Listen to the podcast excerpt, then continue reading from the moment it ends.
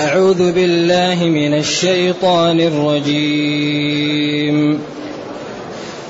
ليس بأمانيكم ولا أماني أهل الكتاب. من يعمل سوءا يجز به ولا يجد له من دون الله. ولا يجد له من دون الله وليا ولا نصيرا. ومن يعمل من الصالحات من ذكر أو أنثى وهو مؤمن فأولئك فأولئك يدخلون الجنة ولا يظلمون نقيرا. ومن أحسن دينا ممن أسلم وجهه لله وهو محسن واتبع ملة إبراهيم حنيفا واتخذ الله إبراهيم خليلا ولله ما في السماوات وما في الأرض وكان الله بكل شيء محيطا ويستفتونك في النساء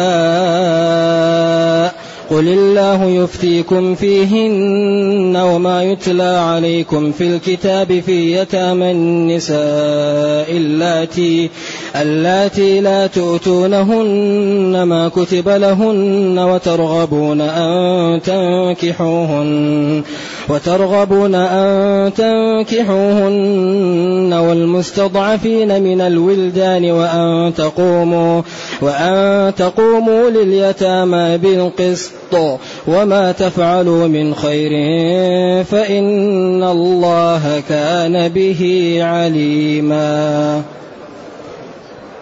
الحمد لله الحمد لله الذي أنزل إلينا أشمل الكتاب وأرسل إلينا أفضل الرسل وجعلنا خير أمة أخرجت للناس. فله الحمد وله الشكر على هذه النعم العظيمة والآلاء الجسيمة. والصلاة والسلام على خير خلق الله وعلى آله وأصحابه ومن اهتدى بهداه.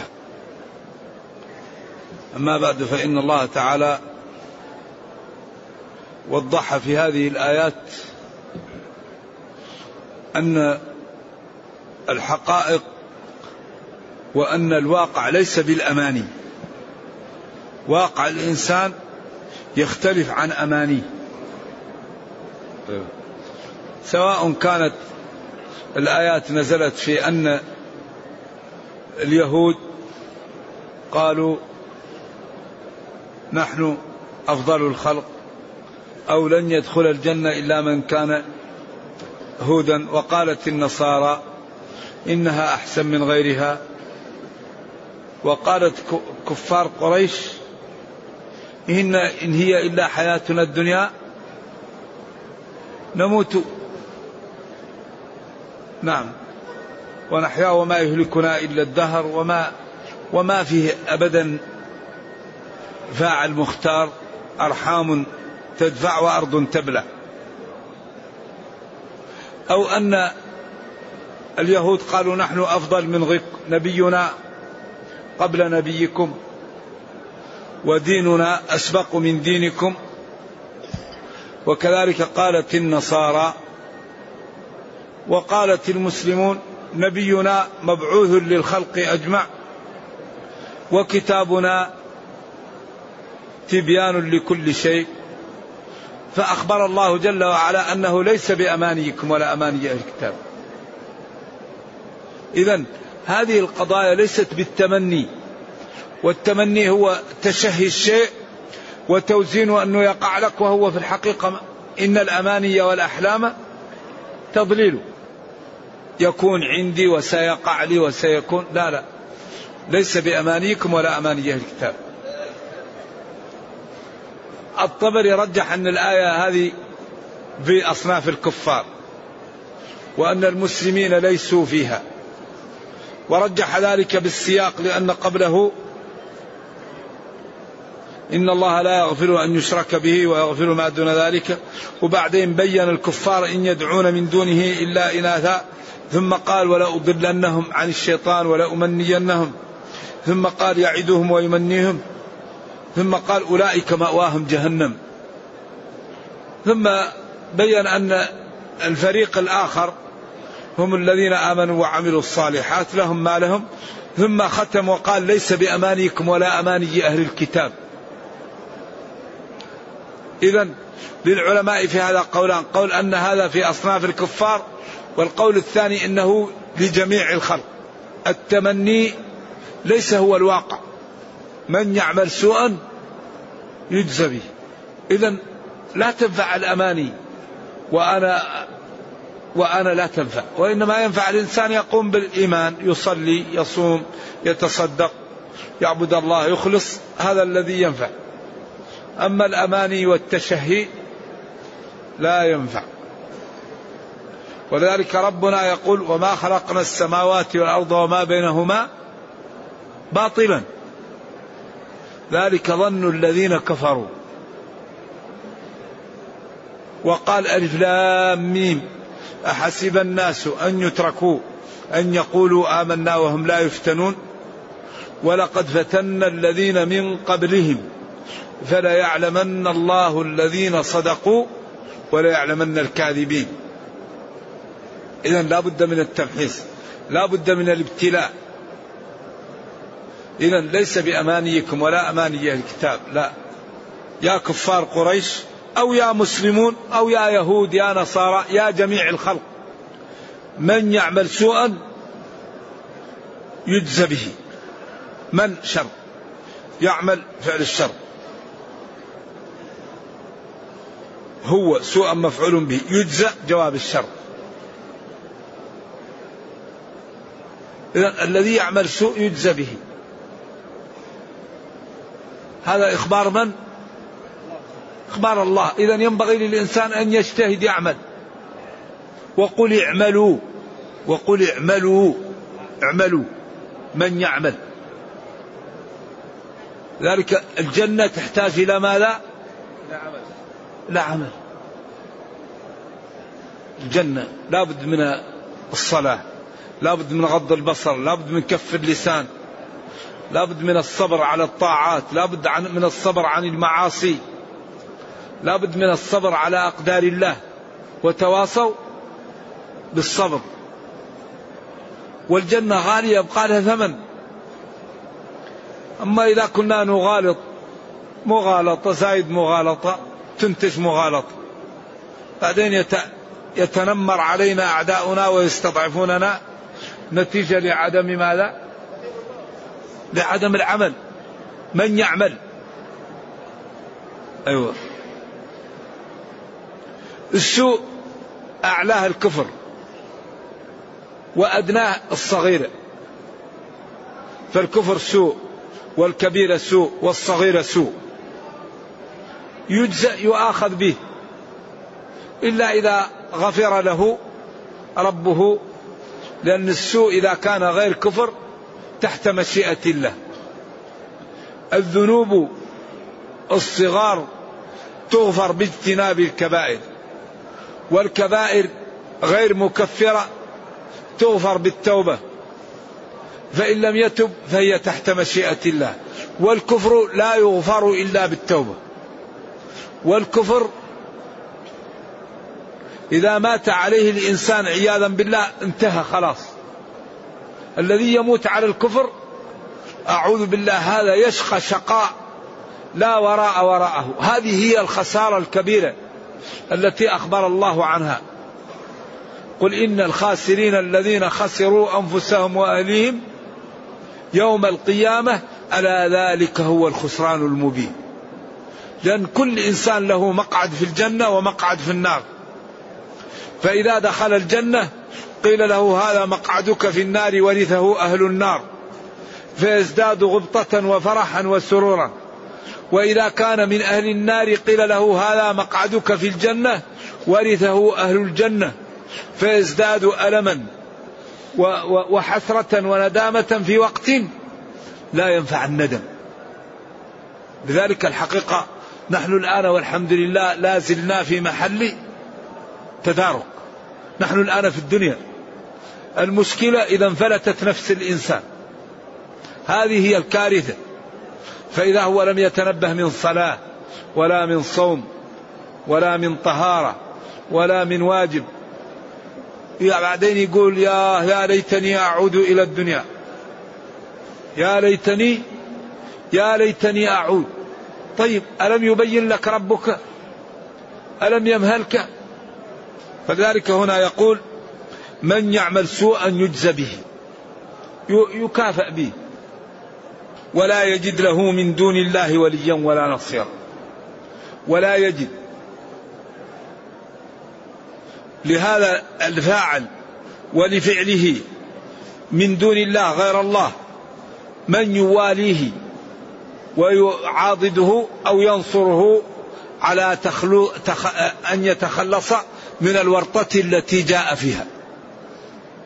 إذا هذا يوم القيامة مشكلة لأن لا فيه صديق لا فيه مال يمكن ينفعك لا فيه أصدقاء لا فيه رصيد ما فيه إلا حسنات يوم القيامة لينفعك أن تكون عندك رصيد كبير من الحسنات تسدد به؟ الدائنين ويبقى لك ما ما يدخلك الجنة.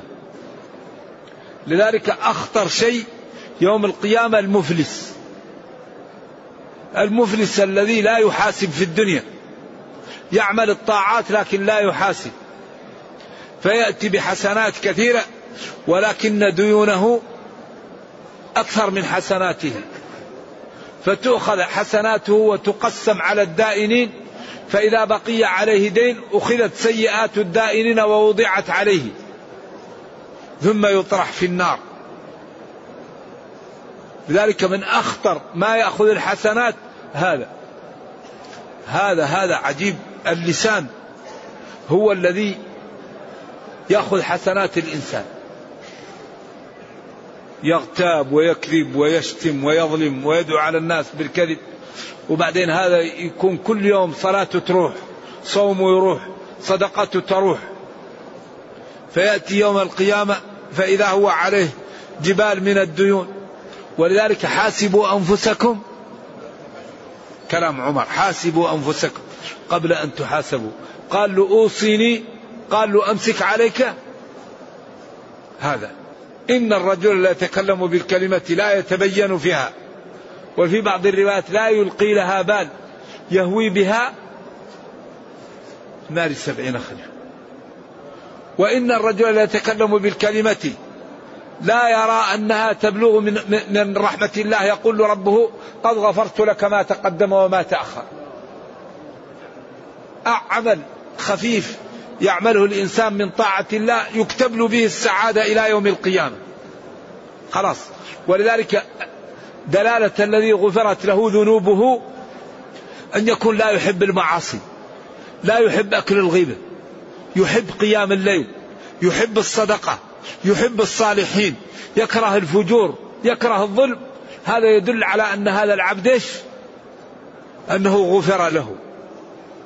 من أكبر دلالة الغفران نشاط الإنسان ورغبته في الخير وكراهيته للمعاصي والظلم. هذا مظنة إلى أن الإنسان إيش؟ إلى أنه أصبح من الصالحين. إذا القضية قضية جد. نار وجنة وحساب وفضيحة أمام الخلق أو عزة وكرامة ومنزلة أمام الخلق. بعدين يوم القيامة الناس كلها مع بعض. فالذي يعز يعز أمام جميع الناس والذي يذل. ولذلك ينبغي للإنسان أن يحاسب. ولذلك قال رب ارجعوني لعلي أعمل صالحا فيما تركت. كلا إنها هو قائلها ومن ورائهم برزخ. إلى يوم يبعثون. فإذا نفخ في الصور فلا أنساب بينهم. يومئذ ولا يتساءل. كل واحد يخاف من قريبه. كل واحد يخاف ممن يعرفه. يوم يفر المرء من أخيه وأمه وأبيه وصاحبته وبنيه. لكل امرئ يومئذ لكل امرئ منهم لكل امرئ منهم يومئذ شأن يغنيه.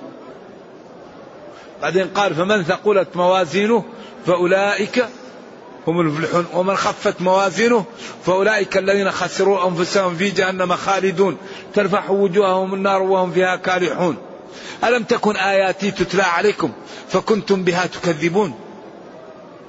قالوا ربنا غلبت علينا شقوتنا وكنا قوما ضالين.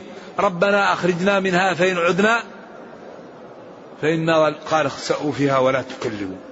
لماذا؟ إنه كان فريق من عبادي يقولون ربنا آمنا فاغفر لنا وارحمنا وأنت خير الراحمين فاتخذتموهم سخريا من أخطر أسباب دخول النار السخرية بأهل الدين السخرية بشرع الله السخرية بآيات الله السخرية بشعائر الله. إني جزيتهم اليوم بما صبروا أنهم هم الفائزون. إذا كل شيء مبين. فينبغي لكل واحد منا أن يسلك الطريق واضحة والأمر جلي ويحتاج إلى نوع من التصميم والجلد والمكابدة. إذا يقول من يعمل سوءا يجزى به ولا يجد له من دون الله وليا ولا نصيرا. يوم القيامة ما في أحد يواليك ما في أحد ينصرك أبدا. كبار الناس الرسل كل واحد يقول نفسي نفسي. اللهم سلم سلم. لست لست هناكم. اذهبوا إلى فلان اذهبوا إلى فلان. فعلت كذا اذهبوا إلى فلان. حتى ياتوا النبي صلى الله عليه وسلم ويقول أنا لها. ذلك أعطي المقام المحمود الشفاعة الكبرى التي في الموقف الناس يقولوا يا رب خلصنا من هذا الموقف. ذلك ينبغي للواحد أن ينتبه الحقيقة. اذا الإنسان مؤاخذ بعمله.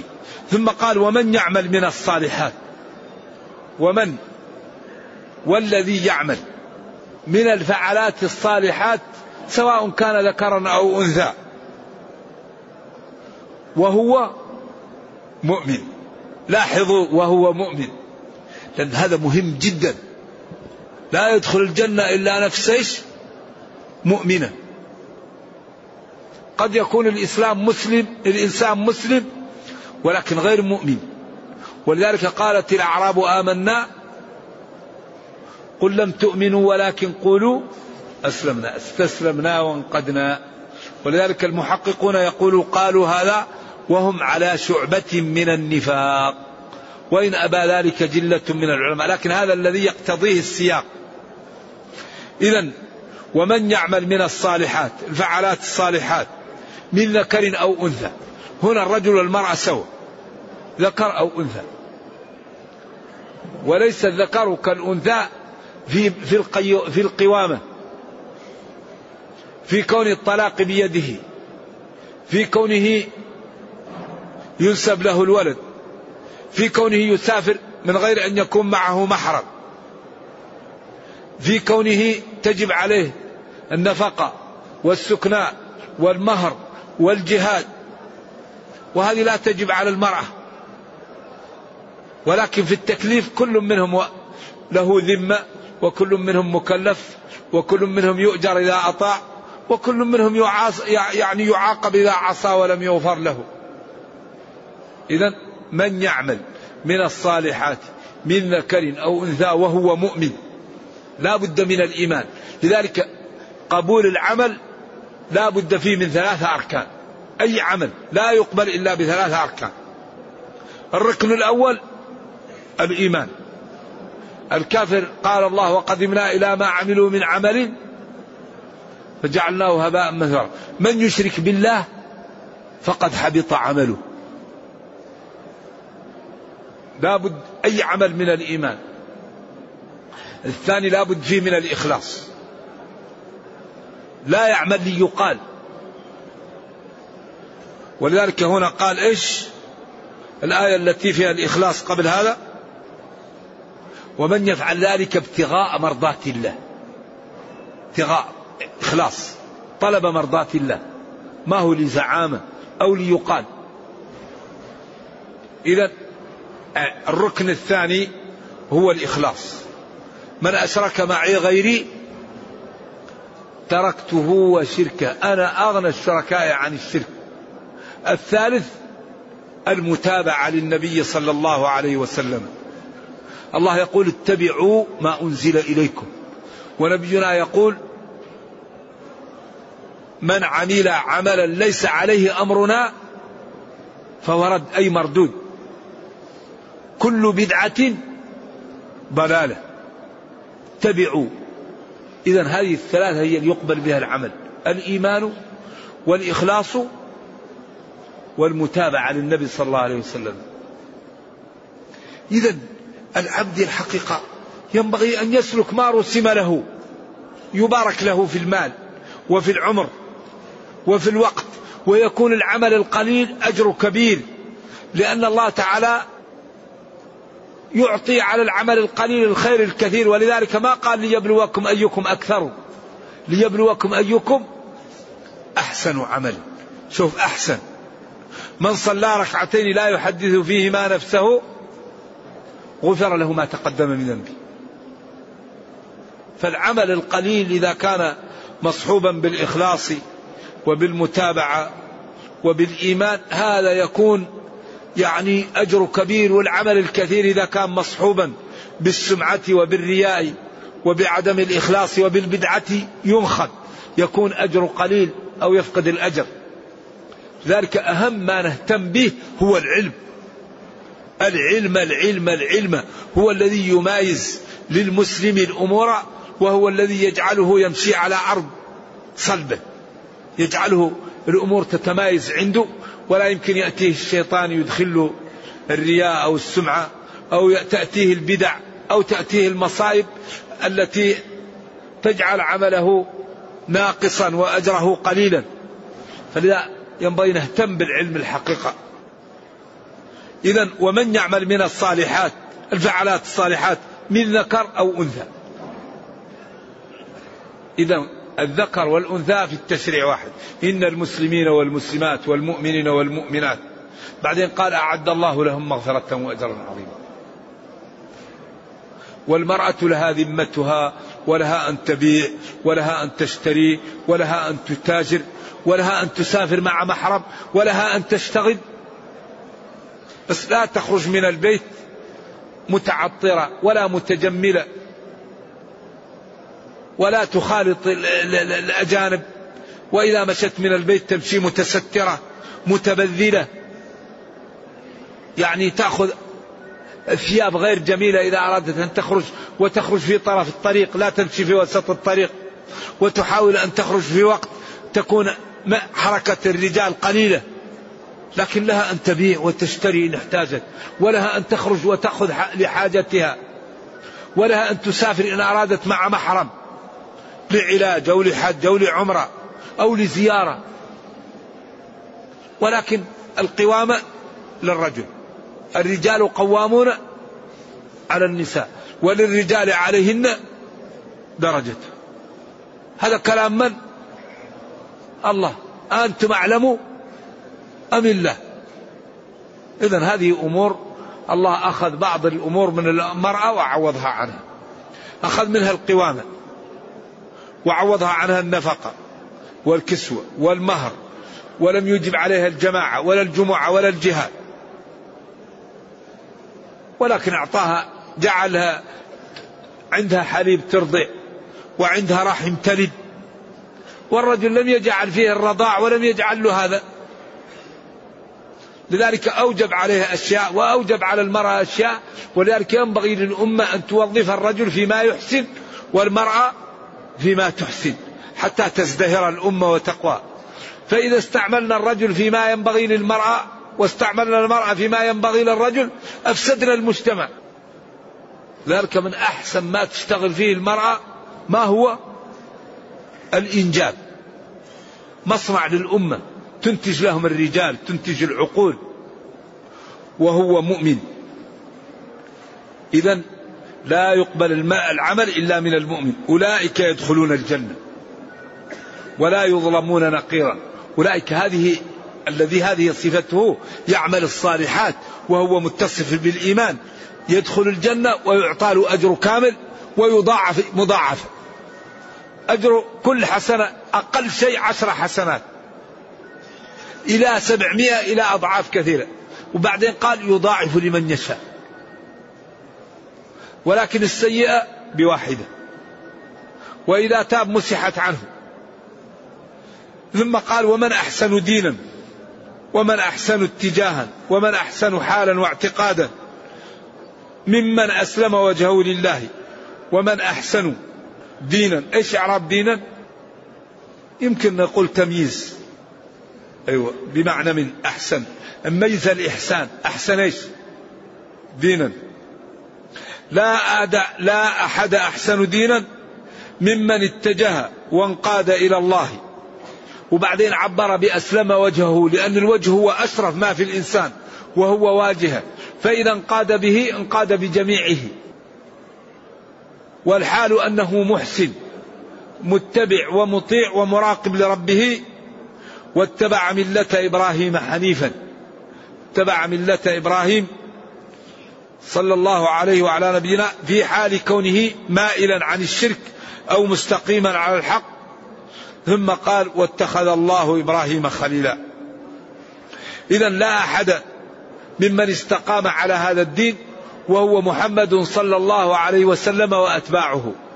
إذا لا أحد أشرف من محمد صلى الله عليه وسلم وأتباعه لأن هذه هي صفاتهم. لا أحد أحسن دينا ممن أسلم وجهه لله وهو محسن واتبع ملة إبراهيم حنيفا. ولذلك هذا وصف النبي صلى الله عليه وسلم وأصحابه. إذا هم أحسن من غيرهم وأحسن من هؤلاء الذين كانوا يتمنون. وأخبر الله أن ليس ذلك بالأماني وإنما من يعمل عملا يجزى به. ثم أخبر أن هؤلاء ممن عملوا الصالحات وهم مؤمنون. إذا لا دين أحسن من دينهم. واتبع ملة إبراهيم حنيفا. واتخذ الله إبراهيم خليلا. ولذلك قال أبو بكر قال خليل قال لا إنما هو صديقي وصاحبي وأما صاحبكم فخليل الله. والخلة أنه يعرف خلال أمور يخال له ودقائقه يعرفها ونعم و و ويعرف منه الأمور الخفية. أو أنه ما فيه من الحوائج يسدها الخليل يخلها يعني يسدها. ولله ما في السماوات وما في الأرض. وكان الله بكل شيء محيطا. هذا برهان. على ما قيل قبله من يعمل سوءا يجزى به. ومن يعمل من الصالحات من ذكر أو أنثى وهو مؤمن فأولئك يدخلون الجنة. البرهان على هذا ولله ما في السماوات وما في الأرض. إذا هو قادر وما أخبر به سهل تنفيذه وليس في صعب لأن له ما في السماوات وما في الأرض. وهذا يكثر في القرآن إذا جاء وعد وعيد لا بد أن يدلل بقدرة الله. وأكبر ما يدل على قدرة الله الخلق والملك. هذا لا ينخرم في كتاب الله. إما يقرب وإما يبعد. ولذلك هنا قال ولله ما في السماوات وما في الأرض خلقا وملكا وقدرة وإرادة وكان الله بكل شيء محيطا. كل شيء الله محيط به. وما قدر الله حق قدره والأرض جميعا قبضته يوم القيامة. وما تسقط من ورقة إلا يعلمها. ما يكون من نجوى ثلاثة إلا هو رابعه إذا لا ينجي إلا الصدق. لا ينجي إلا الاستقامة. نحن الآن في الدنيا فكل واحد ينتبه لا ينجي إلا الصدق. الله لا تخفى عليه خافية.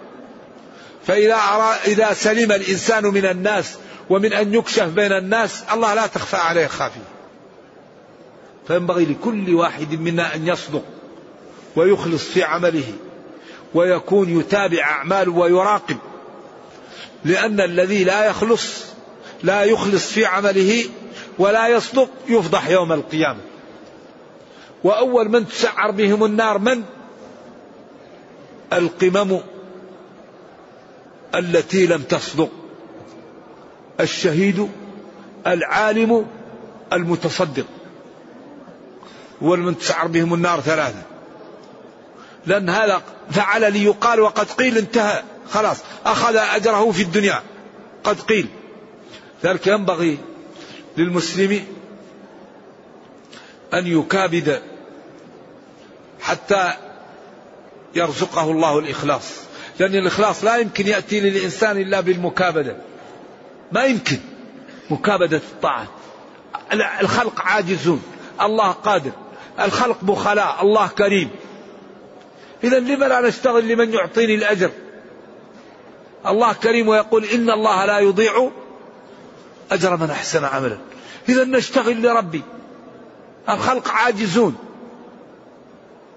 لا يملكون شيء. لا يملكون لأنفسهم ضرا ولا نفعا ولا يملكون موتا ولا حياة ولا نشور. ماذا قال في سورة الملائكة؟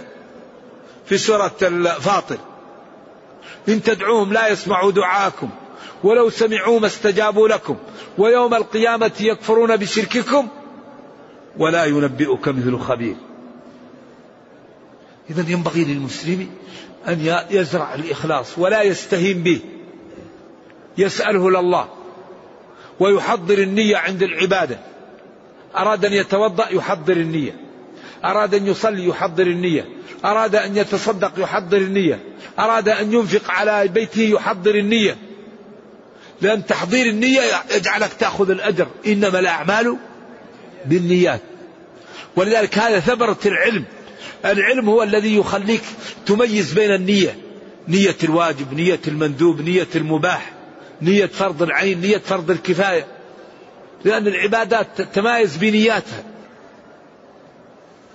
ولله ما في السماوات وما في الأرض. ملكا وخلقا وقدر وكان الله بكل شيء محيطا. إذا إذا أطعت الله الله يعطيك أجرك إذا عصيت الله لا تخفى عليه. إذا أخلصت ما يضيع. إذا نافق العبد أو رأى ما يغيب. ثم فتح باب جديد للأحكام.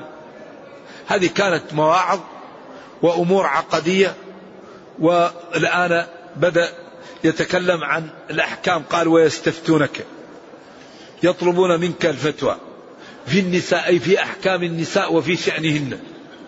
قل لهم يا نبي الله يفتيكم فيهن أي في أحكام النساء ويفتيكم في أحكام النساء ما يتلى عليكم في أول سورة النساء. أي يبين لكم الله في هذا المحل من الآية أحكام النساء ويبين لكم بقية الأحكام فيما أنزل قبل ذلك في أول سورة البقرة. أي الله يفتيكم فيهن وما يتلى عليكم. أي ويفتيكم فيما يتلى عليكم على أصح التفاسير وهناك أقوال أخرى مرجوحة.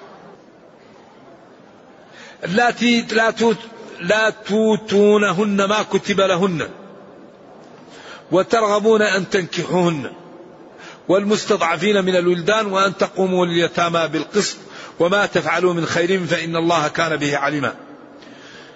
يستفتونك في قل الله يفتيكم فيهن ويفتيكم فيهن ما يتلى عليكم في الكتاب في يتامى النساء.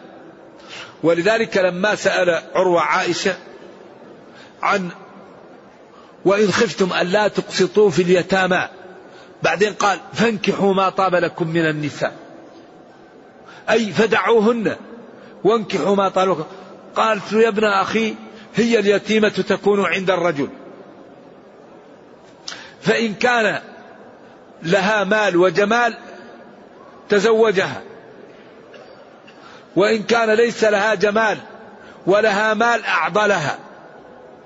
أو ترك وإن كان لا مال لها ولا جمال تركها ولم يتزوجها. فقال لهم ما دمتم ترغبون فيهن لجمالهن ومالهن وترغبون عنهن لدمامتهن وعدم مالهن فإن كن ذواتي جمال ومال أعطوهن من المهر ما يعطيهم غير غيركم. ولا تنقصوهم عما يعطيهم الأجنبي.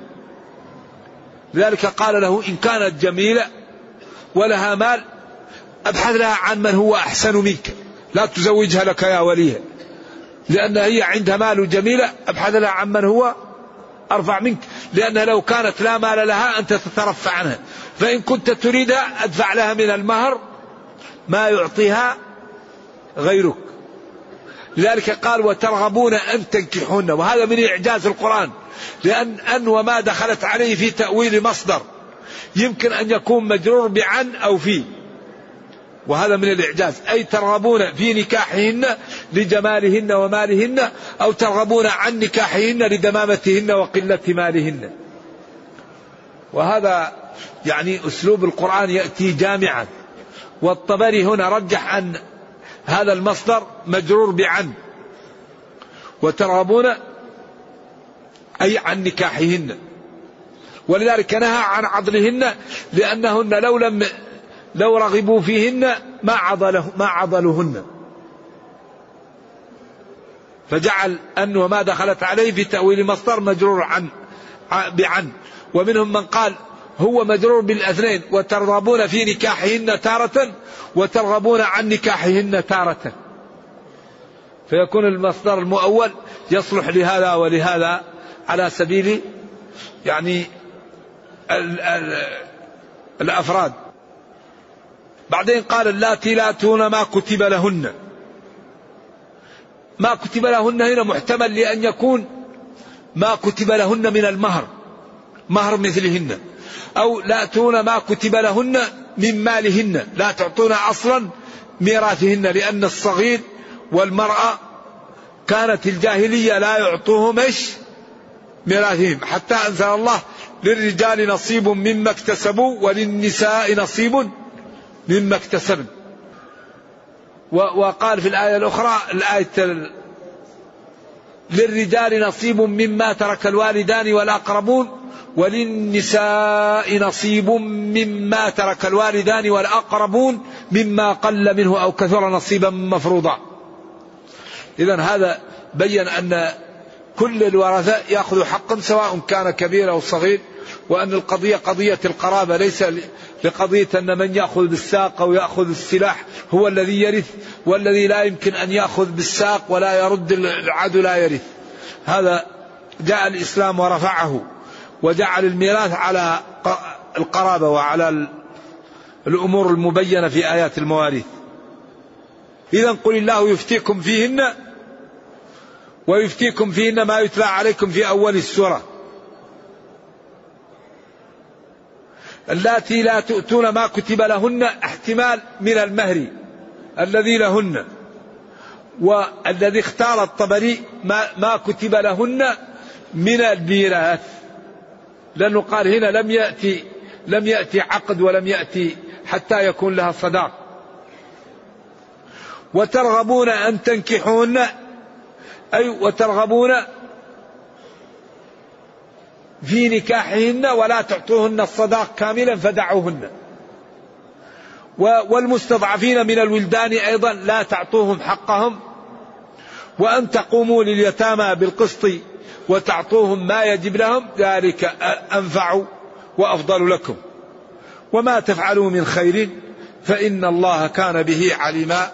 وما دام الله به عليم وهو كريم فسيجازيكم عليه أحسن الجزاء. إذا وما تفعلوا من خير فالله يكافئكم عليه لأنه عليم ولا يضيع أجر من أحسن عملا. إذا وما تفعلوا من خير تعطون أجره كاملا. نرجو الله جل وعلا أن يرينا الحق حقا ويرزقنا اتباعه وأن يرينا الباطل باطلا ويرزقنا اجتنابه وأن لا يجعل الأمر ملتبسا علينا فنضل.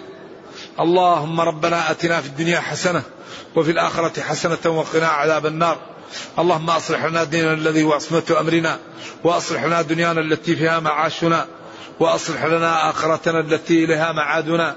واجعل الحياة زيادة لنا في كل خير والموت راحة لنا من كل شر. سبحان ربك رب العزة عما يصفون وسلام على المرسلين والحمد لله رب العالمين. والسلام عليكم ورحمة الله وبركاته.